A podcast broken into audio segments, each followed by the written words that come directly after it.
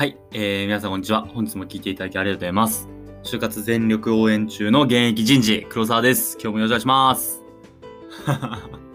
はい、まあ今日もちょっとまったりいきますね。えっと、まあ、今日なんですけども、まああの、書いてある通りなんですよね。あの、22卒必見っていうところで、就活の大まかな流れっていうのを解説していきたいなというふうに思っています。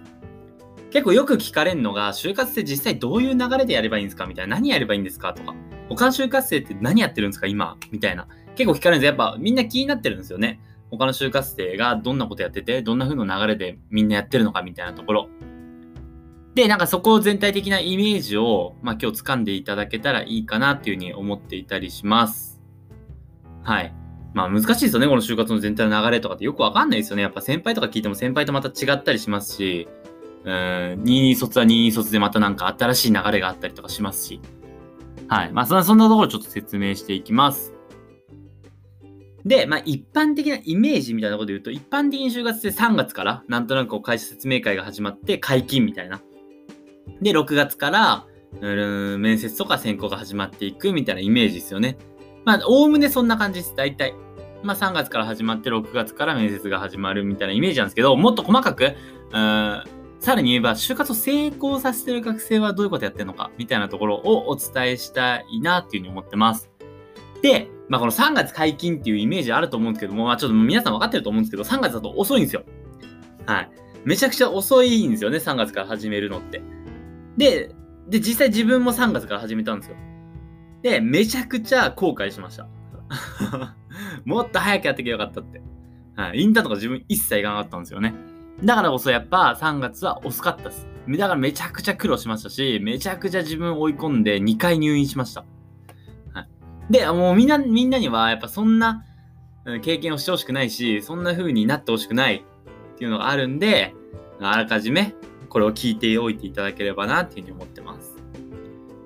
まあ一般的には大体大学3年生の夏から始まります。もう今ですね、22卒業ってもう今はもう始まってます。じゃあ何やってるかっていうと、8月からインターンシップが始まります。インターンシップですね。で、これ昔はもうインターンなんてなかったんですね。なかったんですけど、今だともう大体90%ぐらいの学生がインターンに参加してるっていうようなアンケートで回答があるので、で、まあ企業からしてもほとんどの企業がもうインターンシップの実施してますよね。で、学生もほとんどの学生がインターンシップに参加したことがあるっていうことで、大体の就活生っていうのは大学3年生の夏から秋、冬にかけて就活を始めていくみたいな感じになります。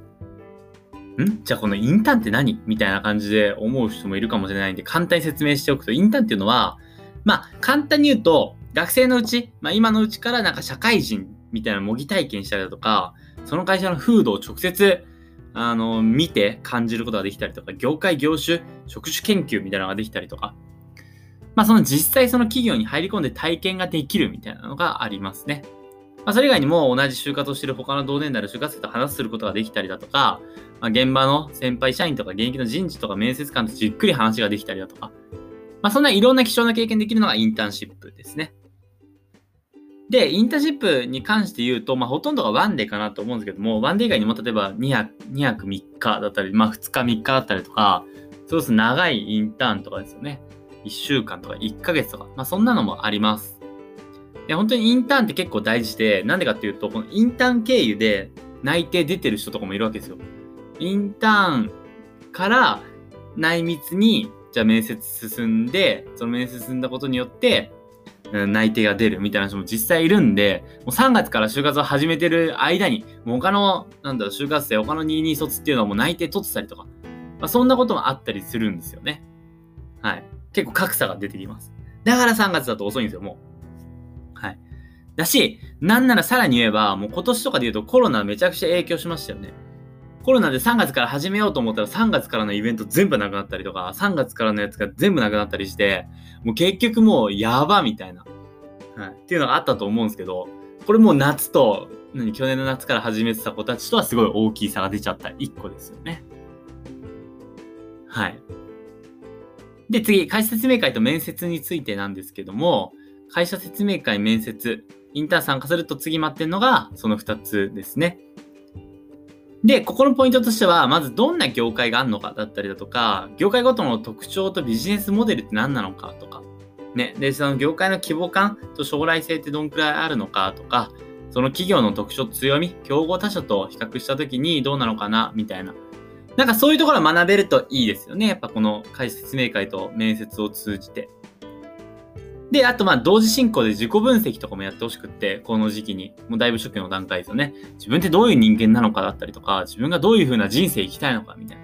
そういうところをしっかり見ていく。と、まあ、それが面接対策になったりとか、エントリーシート書くときの、うん、めちゃくちゃ大事なポイントになったりとかします。ね。で本当に一個マジで伝えたいのは、2、2卒に、もうとりあえず、いろんな企業見てほしいんですよ。いろんなとこ話聞いて、もうとにかくいろんな、うん、情報を得てほしいんですよ。だって別に内定なんていくらあってもいいわけですからね。別に困んないですから。自分の努力の証ですから。ね、なんか内定自体が怖いとか、まあそんな企業側の都合なんていいんですよ。知らなくて。ね、あなたの人生ですからっていう、みんなの人生ですから。はい。だからそんな周りの常識とかにとらわれることなくて、もう本当に、もう今はともとりあえずできることからやっていくっていうところになります。ね、本当にこう皆さんの手助けをしたいなと思ってますんで、他の音声とかもぜひ聞いてみてください。マジで全力で応援していきます。それではまた次回お会いしましょう。それではね、バイバイ。